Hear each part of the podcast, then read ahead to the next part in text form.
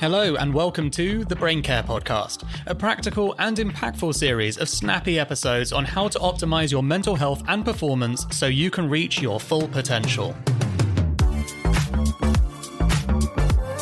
My name is Dan Murray Serter, and I'm the co founder at Heights. We make smart supplements and clever content with the world's leading experts to help you take care of your brain so it can take care of you. Mo Gawdat is an international best-selling author, founder of 1 Billion Happy, and a serial entrepreneur with wisdom we rarely get the privilege to hear. So, he joins us today to share his thoughts on useful thinking. Over to you, Mo.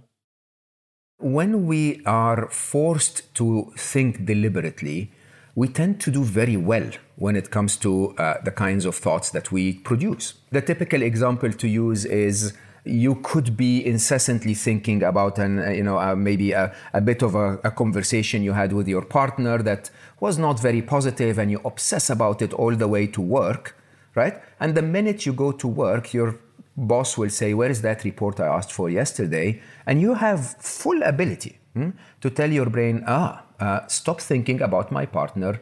Let me think about the report. Where is that report? Okay? So we are in control interestingly hmm?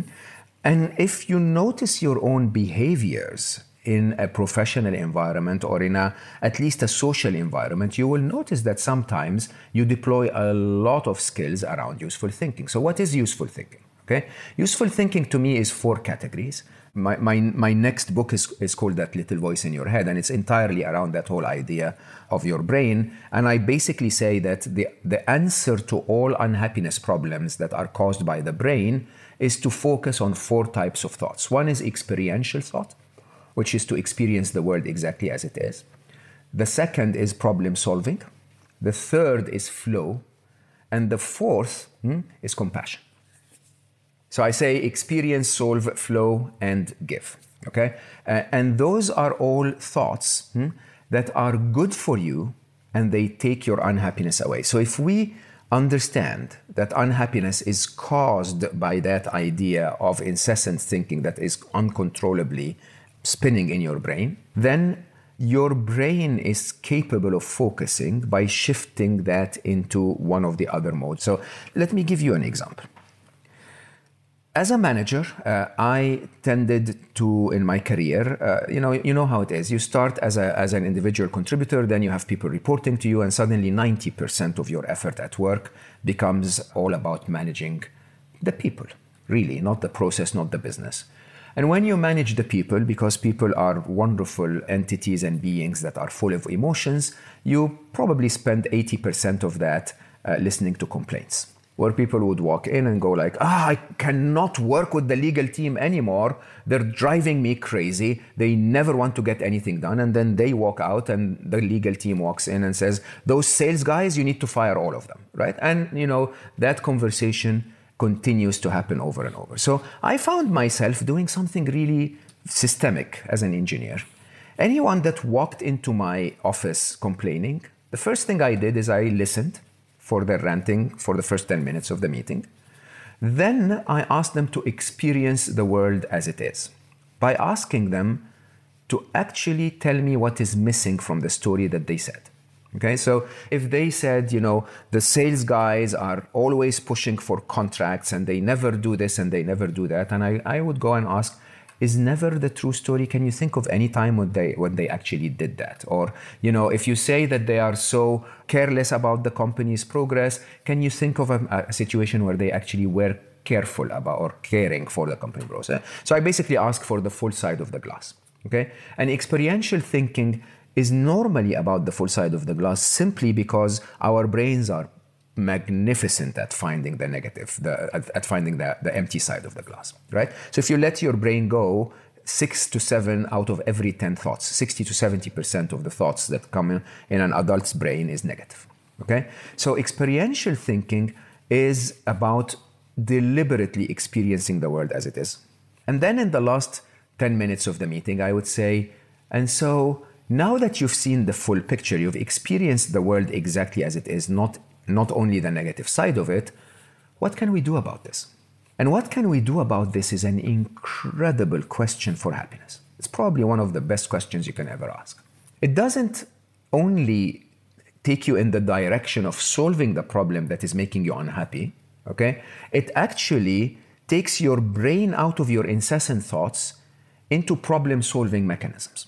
Okay? And problem solving happens in very different areas of the brain. And because our brains are unable to do more than one thing at a time, what happens is the minute you stop, you start problem solving, you stop incessantly thinking because your brain, literally from a bandwidth point of view, from a megahertz point of view, cannot do more than one thing at a time. It can do, to be honest, around 1.4 things at a time. This is why, by the way, you can listen to one conversation, but two conversations become very difficult to uh, comprehend. So, by asking you to solve the problem, a few things will happen. One is you'll stop incessantly thinking, and so you'll immediately, and please do that exercise, you will immediately start to feel better. You don't even have to find a solution. Sometimes all you need to do is to find the problem or to put in your calendar a time to find the solution. So you could have, let's go back to the same example. Huh? You, you could be obsessing about a conversation you had with your partner all the way to on your commute to work when we go back to work. And you, you basically start to say to yourself, what can I do about this? And all you really need to do is to send a text message saying, hey, baby, can we talk about this over dinner?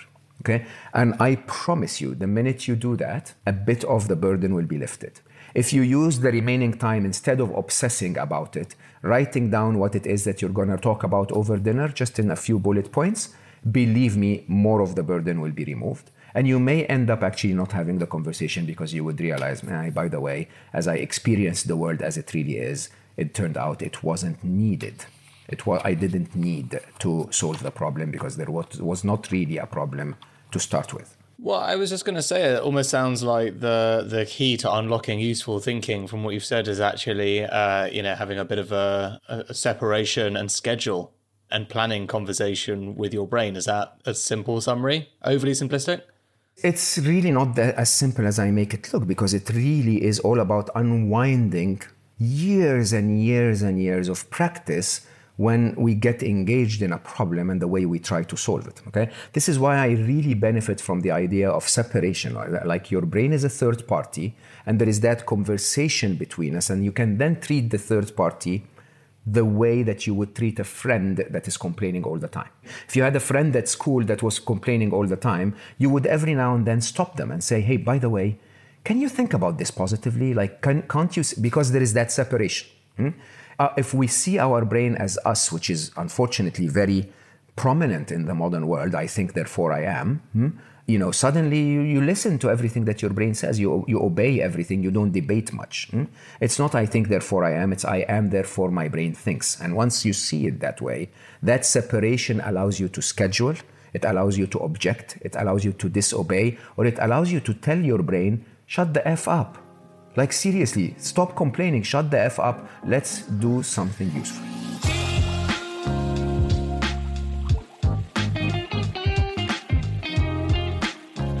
The way our brains are, are wired uh, is ultimately we're driven towards creating habits and those habits conserve energy because they're simple uh, behaviors. And the simpler something is and the less we have to rethink our wiring on how something happens the more energy we preserve. And that's obviously why we slip into some of these habits even if uh, compounding those habits over time is negative for us, which is why when you say something like, you know, this process isn't quite so easy, uh, you know, it, it draws me to think about, you know, the habit of how we would normally behave with a thought and how that wouldn't be a normal behavior to get out of that thought, even though it's a simple concept. You know, hearing it is not quite the same as doing it in practice.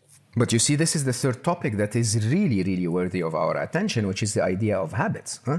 Because habits, you started your comment, Dan, by saying our brains are wired in a certain way. That's actually not true at all. Our, our brains are being wired over and over and over every single second of your day. You know, it's not pre wired in a way that you can't change. As a matter of fact, you're wiring it as we speak. I, I do a very interesting exercise. So, if, if, if you don't mind, let me ask people who are listening to us right now. I'm going to ask you three questions. Okay, I want you to note the answer to every every one of the three questions, but I also want you to note how quickly you answered it. Okay, Question number one is um, What did you have for lunch yesterday? When you note it, now you have an answer. It took you around four or five seconds, maybe, let's say. Uh, another question would be think of something that you really don't like about yourself, something that you want to improve. Okay? Once you have an answer, then let's take the third one as think of something that you really like about yourself, something that you really are so proud, you know, that you are. Okay? Now, rank them in order. So basically say, I, I remembered the thing I disliked first, quicker. Uh, then I remembered lunch, uh, and then I remembered the thing that I like about myself third. Okay? If you know the answer, if you found that you answered by saying the thing that you dislike about yourself quicker, okay, that basically means that your brain over the years has been wired strongly to find things that you dislike about yourself. So our brains are simply like our muscles, but a little more annoying. Okay? So in, in, you know, in your fitness practice, once you work out, your muscles grow.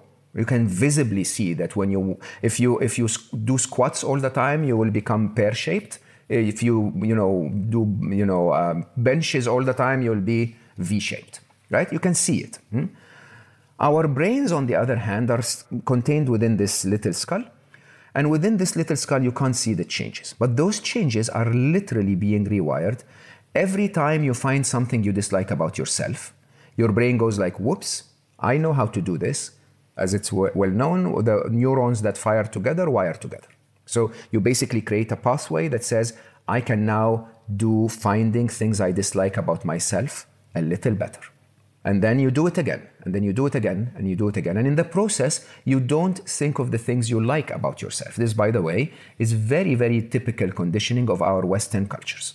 Okay? In the West, we are motivated by our parents and our caretakers saying, oh, you can do better than that. Right? So we're constantly looking for what we can do better, and we don't look at what we're doing well. Right? Now, if that is the case, then you, by definition, are not like going to the gym to exercise and build muscles. You are going to the brain gym to exercise and build bad habits. Okay? And because those muscles, so if, if you if you you know lift weights all the time, it becomes easier for you to carry a box. Hmm? Similarly, when you exercise certain parts of your brain more often, it becomes easier for you to carry that box. And that box could be becoming negative about the coronavirus, or becoming annoyed with British politicians, or becoming uh, critical of every person that does something that you don't like. And by doing that over and over, what is happening is we're building habits. And those habits are mostly negative. And so everything about us, everything about our happiness that relates to our brain is literally about going to the gym. Okay? It's simply about identifying those parts of our habits that are not working for us and turning them into habits that work for us. Just like with me sitting in front of people complaining in my office for the first three years of being a manager and wanting to kill myself, ended up with a place in a place where I said, maybe if I ask them to look at the positive, then I ask them to solve the problem, that would be a more productive conversation. And then over the years, by doing that over and over, it becomes a positive habit. And then you realize that you can use those habits, hmm? use those developed habits in every part of your life, including how you deal with your partner, how you deal with your children, how you deal with yourself. Okay? And once you develop those new habits, everything changes.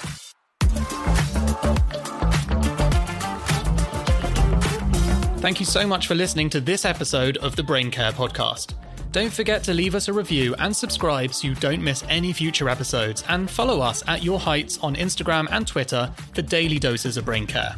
If you want to know more about how well you're feeding your brain, you can head to yourheights.com forward slash brain food to get your free score from 1 to 100 and start taking action from there. See you next week.